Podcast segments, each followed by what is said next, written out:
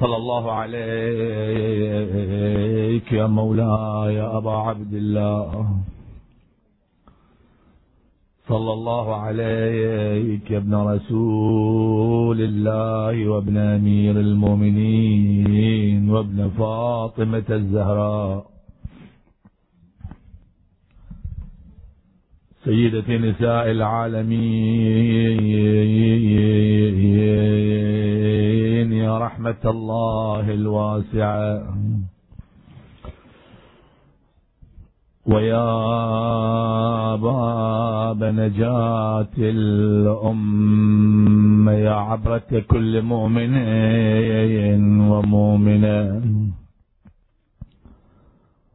ما خاب والله من تمسك بكم، أمين من لجأ إليكم.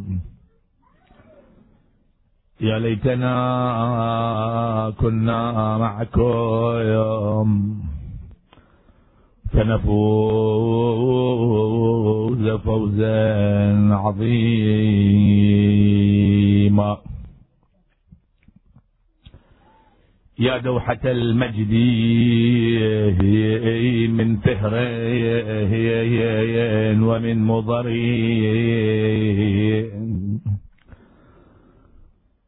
قد جف ماء الصبايا من غصنك النظري، يا درة غادرت أصدافها فعلت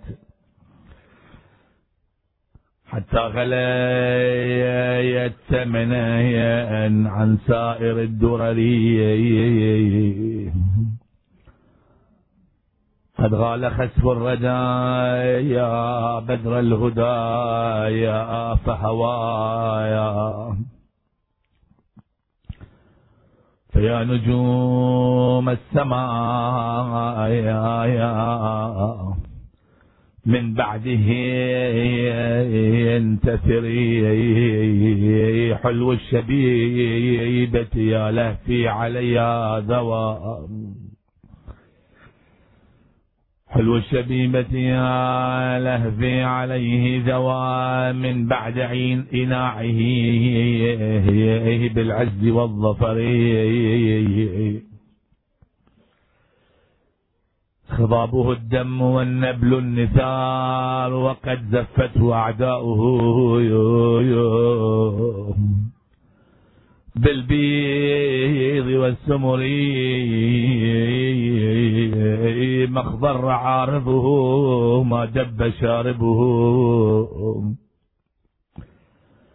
لكن جرى القدر الجاري على القدر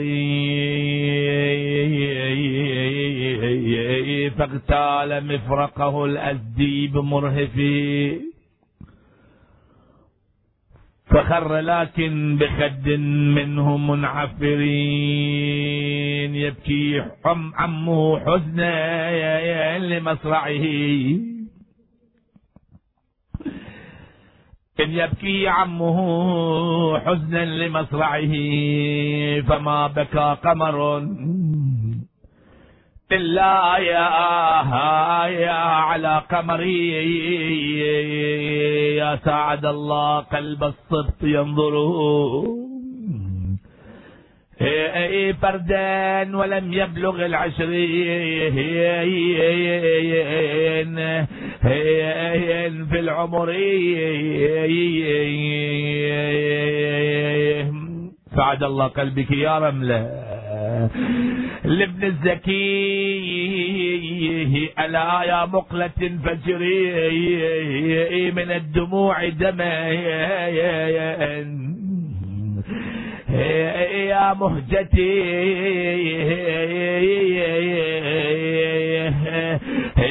انفطري،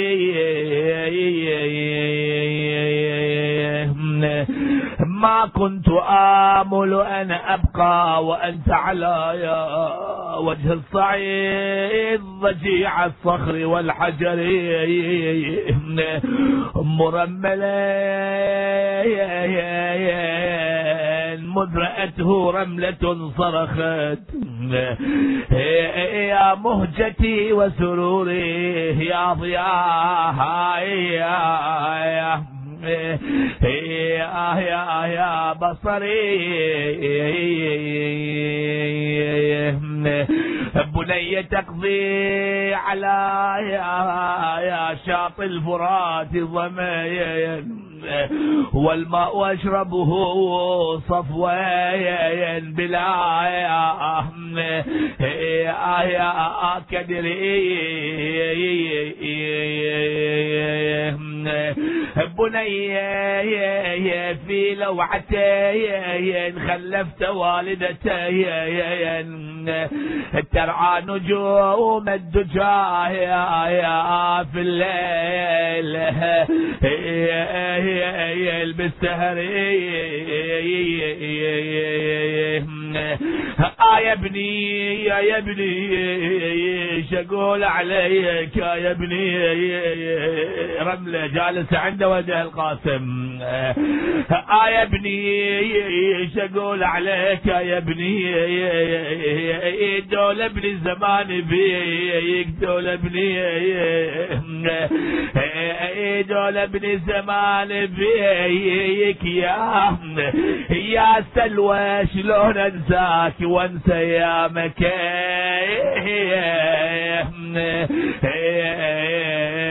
الحلوة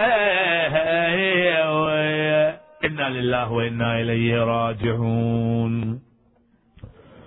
وسيعلم الذين ظلموا أي منقلب ينقلبون والعاقبة للمتقين.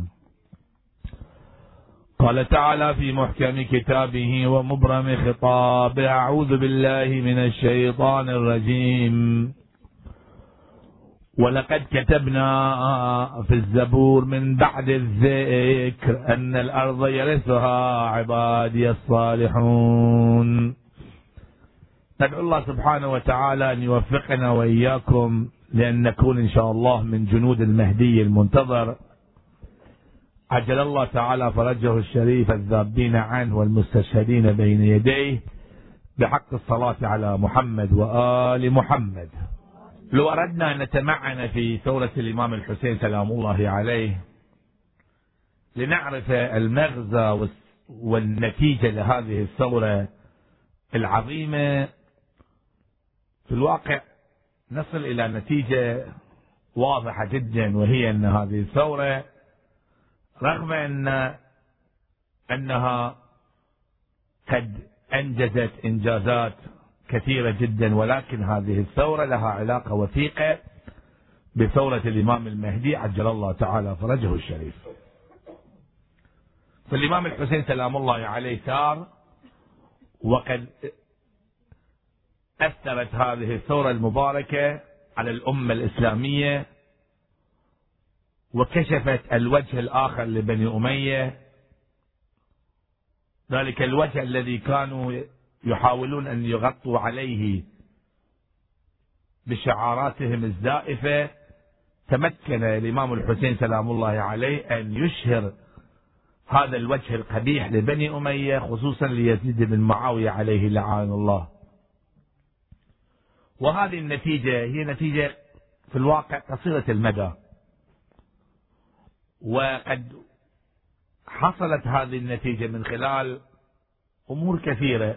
أولا خطب الإمام الحسين سلام الله عليه وكلماته الرنانة العميقة سواء في طريقه إلى مكة أو في طريقه إلى كربلاء أو في نفس كربلاء، محاضراته لقاءاته خطبه كانت لها دور مهم في بيان هذه الثورة وبيان السبب والعلة التي من أجلها ثار الإمام سلام الله عليه. وأيضا بين سلام الله عليه زيف بني أمية وأن هؤلاء هم الذين يحاربون الدين ويحاربون الإسلام ولم يؤمنوا بالله قط. ثانيا المواقف البطولية لعقيدة بني هاشم زينة سلام الله عليها، لهذه المواقف تأثير عظيم في تثبيت هذه الثورة المباركة خصوصا مواقفها في الكوفة وفي الشام وحتى في كربلاء من قبل. مثلا الكلمة التي صدرت من زينب قالت ما رأيت إلا جميلة، هذه الكلمة لها مغزى ولها معنى دقيق جدا، ما رأيت إلا جميلة، هذا دل على شيء يدل على رؤية زينب وعمق تفكير زينب سلام الله عليها. تلك الرؤية التي كانت تنطلق من التوحيد وتنتهي بالتوحيد، تلك الرؤية التي كانت تنظر إلى المستقبل الزاهر، المستقبل الواضح الذي سوف يحققه ابن الحسين، أعني ولي الله الأعظم مهدي الأمة عجل الله تعالى فرجه الشريف.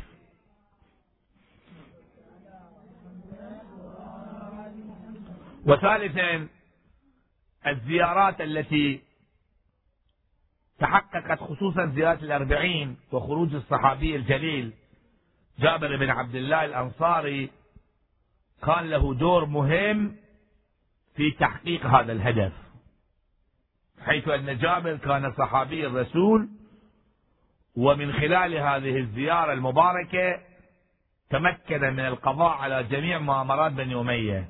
ذهب هو وعطية العوفي الكوفي، ذلك الرجل العظيم الشجاع المفسر للقرآن الكريم، ذهب إلى زيارة الإمام الحسين سلام الله عليه، وهناك بين جابر وهو صحابي مقبول لدى الكل، بين ثواب زيارة الإمام الحسين سلام الله عليه وأنه كيف قتل الحسين، وعين يعني في الواقع شخص قبر الإمام الحسين سلام الله عليه، وأفشى مؤامرات بني أمية، وأيضا إغواءاتهم حيث كانوا يحاولون أن يغطوا على جرائمهم. التعسيم الإعلامي كان له دور مهم آنذاك، حتى الكثير كان يتصور بأن الإمام الحسين لن يقتل، والدليل على ذلك بأن إسحاق بن يعقوب يسأل الإمام سلام الله عليه، الإمام الحجة في رسالته يقول هل حسين قتل؟ يعطي هذه الرسالة لمحمد بن عثمان العمري، فالإمام سلام الله عليه يجيب نعم، وأما من ينكر قتل الحسين هذا الإنكار فهو كفر وإلحاد. تصور كيف مؤامرات بني أمية كانت واحدة تلو الأخرى بصدد القضاء على الجريمة وتحسين تلك الجريمة التي ارتكبوها، حتى قالوا بل الحسين لن يقتل، رفعه الله إلى السماء هكذا. ليش؟ لأن جريمة كبيرة الناس كلهم عرفوا. فإذا هذه النهضة كشفت حقيقة بني أمية، كشفت باطن بني أمية العفن، ذلك الباطن العفن الذي لم يتضح للمسلمين، فالحسين باستشهاده أوضح ذلك الباطن، هذا من ناحية. وأيضا النقطة الأخيرة في هذا المجال التي لها دور الزيارات المستمرة، زيارة وارث، زيارات المواسم المختلفة. تصور الإمام الحسين في كل موسم له زيارة، النصف من شعبان، يوم عرفة، ليلة القدر، تصور يوم الأربعين، أول رجب، ليالي الجمعة، مفهوم الثأر، السلام عليك يا ثار الله وابن ثأره، هذه من ناحية. الآن ننتقل إلى نقطة أخرى، يعني البعد الثاني المهم الذي أحب أن أوضعه في هذا اليوم في هذا المكان المقدس. نحن نعتقد بأن ثورة الحسين لها نتائج مستقبلية، تلك النتائج أشار إليها زينب سلام الله عليها، قالت ما رأيت إلا جميلة، وهذه النتائج المستقبلية لها علاقة وثيقة بتلك الدولة المباركة التي نحن نرغب فيها، ونقول في الدعاء اللهم إنا نرغب إليك في دولة كريمة تعز بها الإسلام وأهله وتذل بها النفاق وأهله، وتجعلنا فيها من الدعاة إلى طاعتك والقالة إلى سبيلك وترزقنا بها كرامة الدنيا والآخرة. دولة العدل، دولة الدين، هذه الدولة لا تتحقق من غير أن يتحقق لها تمهيد وأرضية، لأن هذه الدولة هي أمل الأنبياء جميعا.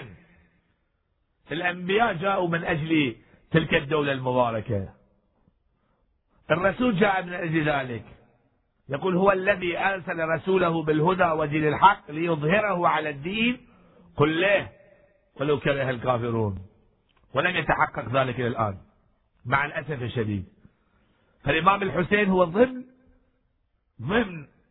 تلك الأمور التي لها دور في تمهيد الحجة، ولكن الإمام الحسين دوره دور رئيسي، لأن كلهم لهم دور، أمير المؤمنين، ولهذا كل الأئمة كانوا ينتظرون ويتمنون أن يعيشوا في تلك الدولة المباركة.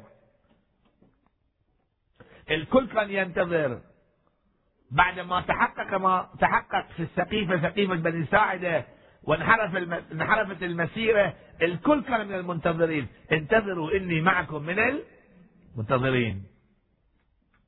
الإمام الحسن مهد الحجة بطريقة، الإمام الحسين بطريقة أخرى، الإمام زين العابدين بطريقة أخرى. انظر إلى صحيفة السجادية، الأئمة كلهم حققوا أمور، ولكن الإنجاز العظيم الذي حققه الإمام الحسين يختلف عن تلك، لأن هذا الإنجاز تحقق بدم الحسين، بالدم الطاهر لسيد الشهداء وأولاده وأصحابه وأهل بيته. ولذلك نخاطب الحسين: السلام عليك يا ثار الله وابن ثاره.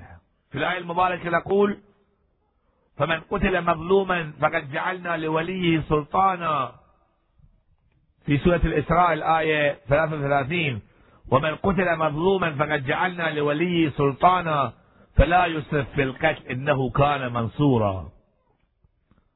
وفي الرواية أن المنصور هو الحجة سلام الله عليه، ولهذا نخاطبه: أين المنصور على من اعتدى عليه وافترى؟ أين الطالب بنحول الأنبياء وأبناء الأنبياء؟ أين الطالب بدم المقتول بكربلاء؟ ولذلك عاشوراء له دور مهم في جيش الحجة سلام الله عليه، دور عظيم. وهناك علاقة وثيقة بين عاشوراء وبين دولة الحجة سلام الله عليه، هذا ما تدل عليه الروايات الكثيرة.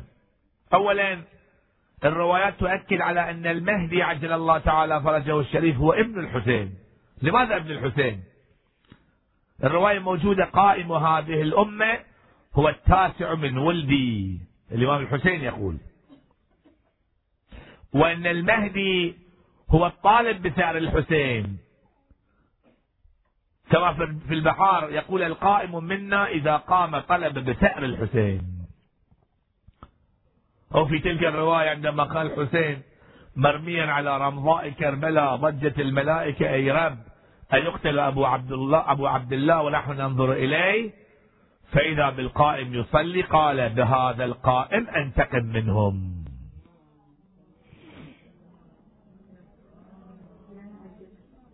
وبتفسير قوله: ومن عاقب بمثل ما عوقب به ثم بغى عليه لينصرنه الله، بغي عليه لينصرنه الله. لينصرنه الله يعني بالقائم المهدي من ولده، ينصر من الرواية هكذا.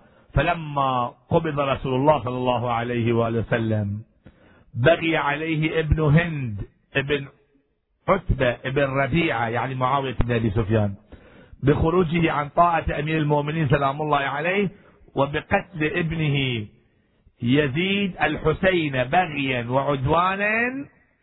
الله يقول لينصرنه الله، يعني بالقائم المهدي من ولده. في تفسير هذه الآية المباركة موجودة في كتاب ينابيع المودة.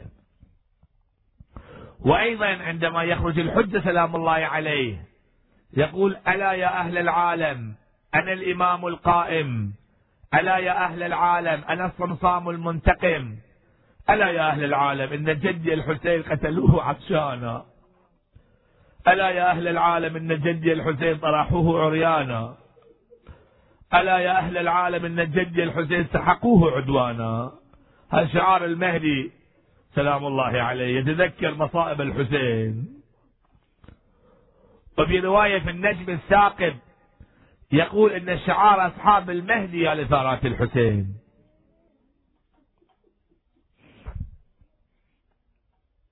وفي رواية ثالثة يقول وقد قال جدي رسول الله صلى الله عليه وآله وسلم ولدي حسين يقتل بطف كربلاء غريبا وحيدا عطشانا فريدا، فمن نصره فقد نصرني ونصر ولده الحجة، ومن نصرنا بلسانه فهو في حزبنا يوم القيامة. اللهم اجعلنا من حزبهم. وهناك شبه في ألقاب الحسين وألقاب الحجة أيضا، وهذا ما يلفت الانتباه.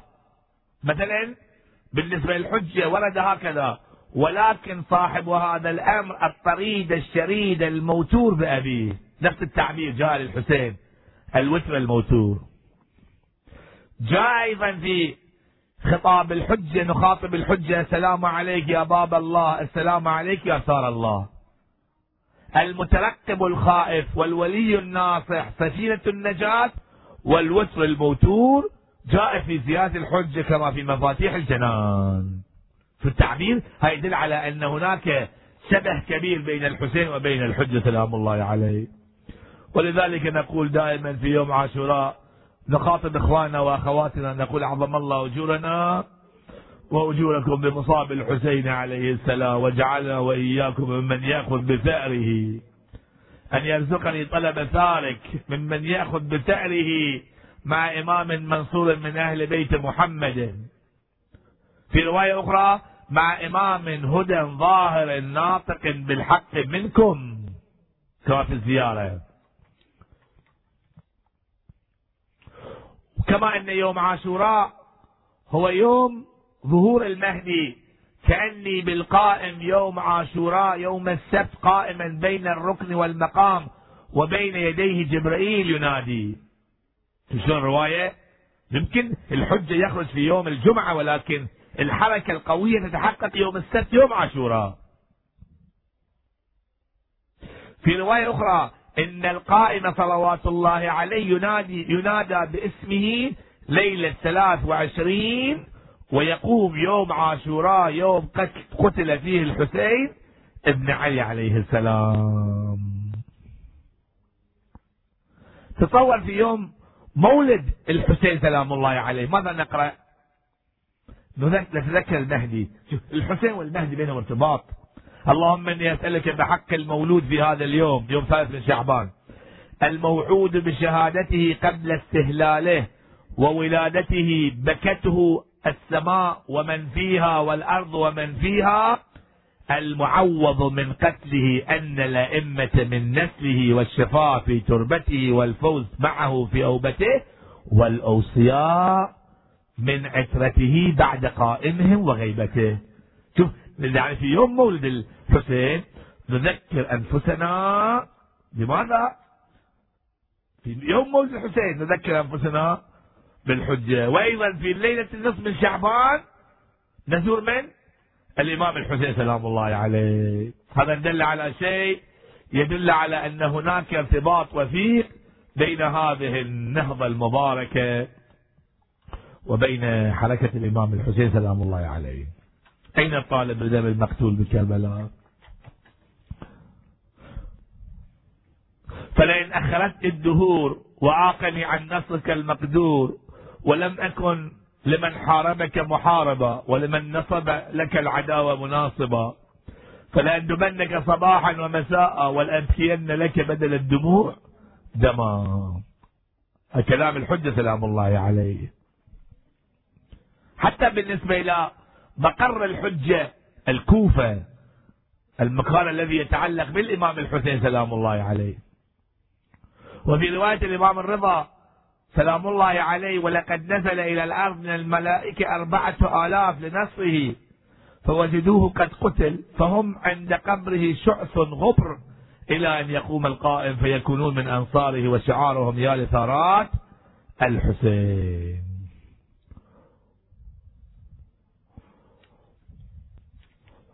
فإذا هناك ارتباط وثيق بين هاتين النهضتين وبين هاتين الشخصيتين أيضا، شخصية الإمام الحجة سلام الله عليه والإمام الحسين سلام الله عليه. ما هو تكليفنا نحن؟ تكليفنا نحن عندما نتذكر الحسين نتذكر الحجة، ونحاول أن نتحمس ونتحمس ونتحمس ونقول إلهي متى تخرج الحجة لننتقم من هؤلاء الأعداء. وهذا الحماس لا يأتي بالمحاضرات الدينية فقط، لا، الحماس هذا يأتي بالبكاء أولا، وباللطم على الصدور ثانيا، نعم، وبالعزاء ثالثا، وبالضجة كما قال السيد الإمام رضوان الله تعالى عليه. ضجة تحتاج إلى صراخ في قضية الإمام الحسين سلام الله عليه. ولذلك في إحدى الهجمات السيد الإمام خاطب بعض المجاهدين قال لهم أنتم هجمتم على الأعداء ولم تنتصروا، لماذا؟ لأنكم قرأتم مصيبة الحسين سلام الله عليه وبكيتم عليه، ولكن لم تلتموا على صدوركم، لابد أن تلتموا في المرة الأخرى. الحسين قتيل عبرة لا يذكره مؤمن إلا استعبد. وهذه الثورة المباركة الإسلامية لها دور مهم في توطيد هذه العلاقة، فهي حلقة وصل بين تلك الحركة المباركة وبين هذه الثورة المستقبلية كما تعلمون، وإلا الحسين لن يقتل من أجلنا نحن هذه المآتم والمجالس فقط، لا، هذه المآتم ليس لها دور إلا التمهيد للحجة سلام الله عليه. لأن بعد قتل الحسين الطواغيت بقوا على مكانهم، الطواغيت موجودين لهذا اليوم، وشوف العالم الآن من يحكمه ومن هو الذي يسيطر على العالم. فإذا نحن الآن مجموعة مخرفة الشيعة الإمامية، نحن ببركة تلك الثورة المباركة تمكنا من تحقيق هذه الرؤية المباركة في العالم كله. إذا تذهب الآن إلى أفريقيا، إلى الصومال، إلى السودان، إلى حتى إلى جنوب أمريكا، وفي أمريكا نفسها وفي القطب الشمال والجنوب، تسأل أي واحد هل تعلم كربلاء ما هو؟ الكل يعرف، الكل يعرف بعدما صارت القضية كما تعلمون بعد هلاك صدام وبعد السيطرة على العراق مع الأسف الشديد، نعم، بهذه الصورة القبيحة هجمت أمريكا وسيطرت على العراق، ولكن بيد نفس الأعداء انتشر التشيع في العالم. وبعده سماحة السيد حسن نصر الله، هذا العبد الصالح المطيع لله ولرسوله، هذا الإنسان الحقيق السيد الذي هو حقيقة في خط المهدي، هذا الشجاع البطل الضرغام الذي العالم كله اعترف به، تمكن باسم الحسين أن يحقق الناس في العالم، حتى أن ذاك الرجل في أفريقيا هناك يقول بأنه هو إمام جماعة، فكل المأمومين أيضا كلهم اعتنقوا المذهب الحق، المذهب الشيعي، بعد انتصار حزب الله على إسرائيل، فقرأ هذه الآية: إذا جاء نصر الله والفتح ورأيت الناس يدخلون في دين الله أفواجا. أفواج أفواج بركة هذا السيد الجليل، اللهم احفظه بحفظك يا الله.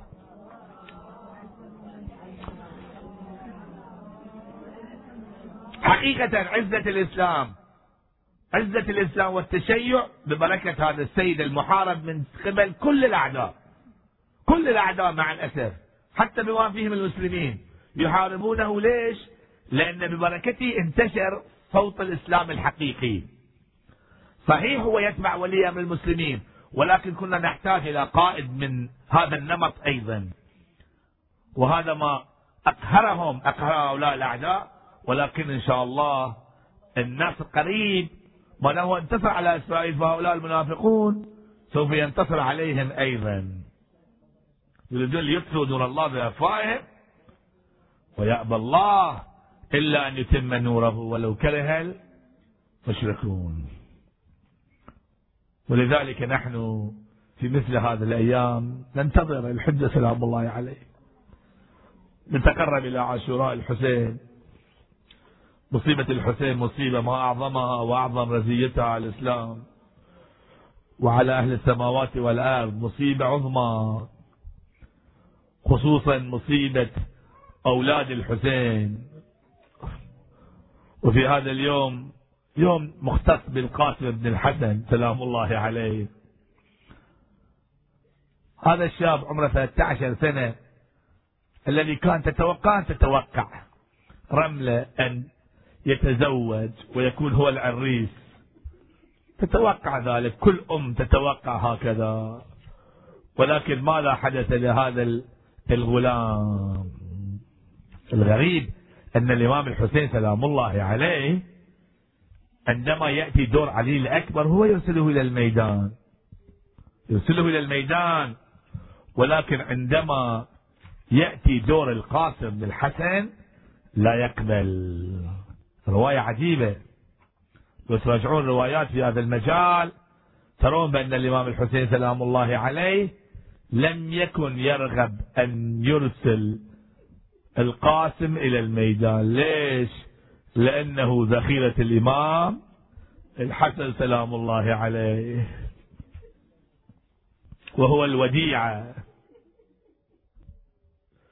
ولكن عندما قتل أصحاب الحسين وأهل بيته كان ينادي وغربتاه السلام عليك يا أبا عبد الله، وقلة ناصرا، أما من معين يعيننا، أما من ناصر ينصرنا، أما من ذاب يذب عنا. فخرج القاسم وهو في الواقع قاسم صغير في السن، في الرواية هكذا، غلام لم يبلغ الحلم. الرواية تقول فلما نظر إليه الحسين اعتنقه وجعل يبكيان حتى غشي عليهما. إلى هذا المستوى، لأن غير الإمام الحسن ينظر إليه يتذكر أخاه الإمام الحسن سلام الله عليه. فلما أفاق طلب القاسم المبارزة فأبى الحسين، فقال يا عماه لا طاقة لي على البقاء، وأرى بني عمومتي وأخوتي مجزرين، وأراك وحيدا بريدا. هذا الولد الذي كان في ليلة العاشر يقول الحسين كيف الموت عندك؟ يقول له قال أحلى من العسل. وقال له هل أقتل؟ قال نعم أنت تقتل، ولكن بعد أن تبتلى ببلاء عظيم. ما هو هذا البلاء؟ يوم عاشوراء قال له الحسين يا ابن أخي أنت الوديعة. فلم يزل قاسم يقبل يدي الحسين ورجليه. تصور الموقف.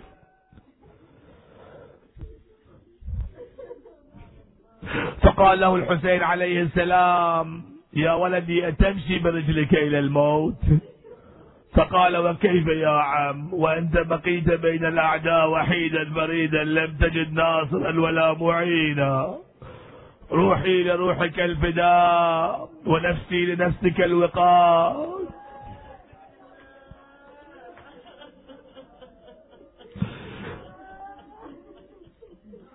فقال له بني قاسم هلم إلي، فدنا منه القاسم فأخذه الحسين عليه السلام يقبله. طلع جاسم من الخيمة ووجه في أم علي الأكبر. طلع جاسم من الخيمة ووجه في أم علي الأكبر. لقاه على التراب مطروح وجسمه مطبر معفى. طلع جاسم من الخيمة ووجف يا معالي الأكبر. لقاه على التراب مطروح وجسمه مطبر معفى. اجي العمي وقعد يميه وصب الدمع على الخدين يقل الساحل موتي ترخص لي عم حسين وحق راسك لجولنها لو تلتم علي صوبين اخذ ثار بن عمي وريد الساخذ الثار وكأن به سلام الله عليه ينظر اليه وهو غريب وحيد. الإمام الحسين سلام الله عليه لم يبق لديه إلا القاسم وأبي الفضل العباس. يقل حسين يقل حسين يا جاسم نيتكم أضل وحدي السلام عليك يا أبا عبد الله.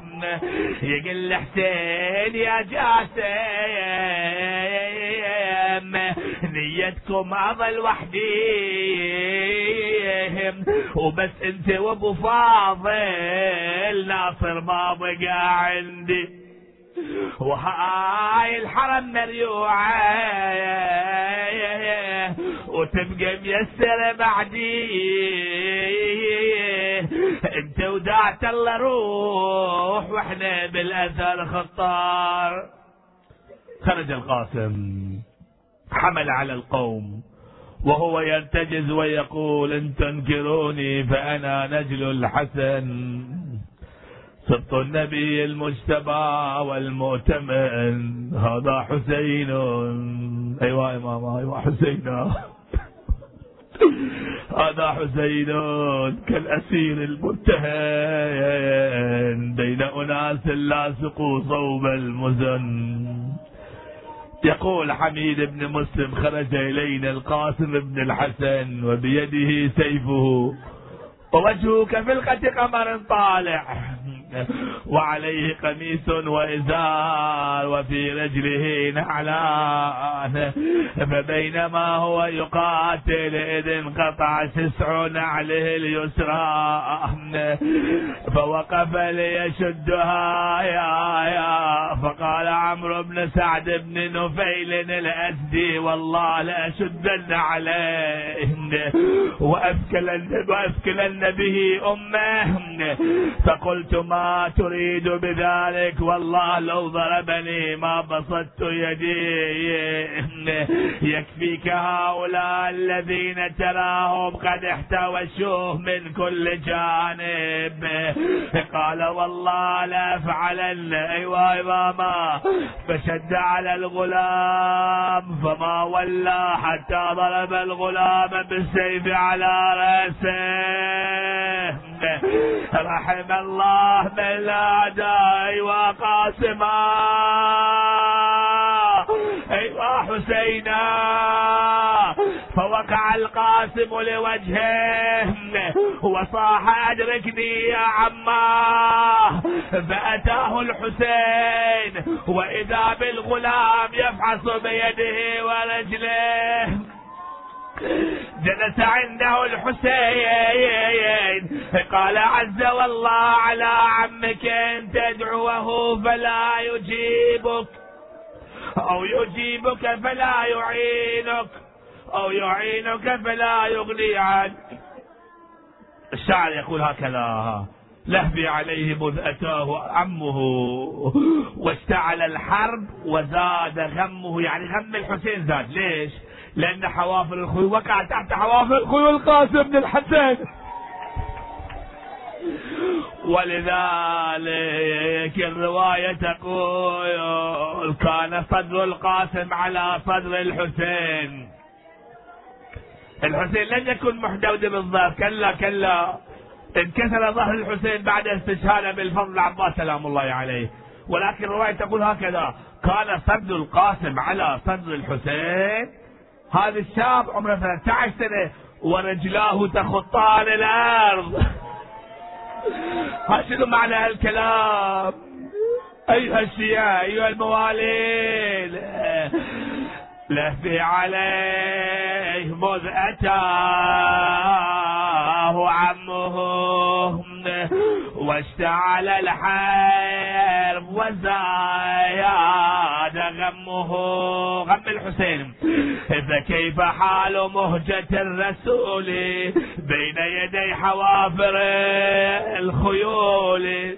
يا زهرة فسل عظام صدره يا ويلي، هل سلمت بعد هجوم الخيل؟ لا والله، جابه ومدده ما بين اخوه، وجابه ومدده ما بين اخوته، بتشعدهم يا ويلي وهم موتى، وبس ما سمع النسوة وبس ما سمع النسوان صوت، اجت رملة تصيح الله مبارك مبارك بيه 70,000 جابوا يوك ابدال الشمع بالنشاب زفوا يوك، وكأني بها جالسة عند ولدها القاسم تنظر إلى القاسم ولا ما أردتك ما أرد الدنيا ولا مال تحضرني،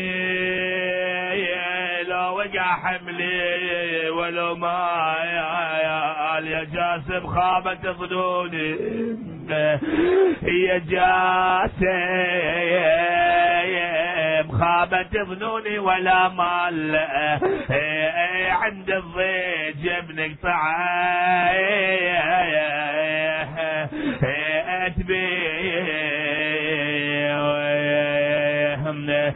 بالأمس كانوا معي واليوم قد رحلوا وخلفوا في سويد القلب نيرانا، يا نذر علي إنا لله وإنا إليه راجعون، وسيعلم الذين ظلموا أي منقلب ينقلبون، والعاقبة للمتقين.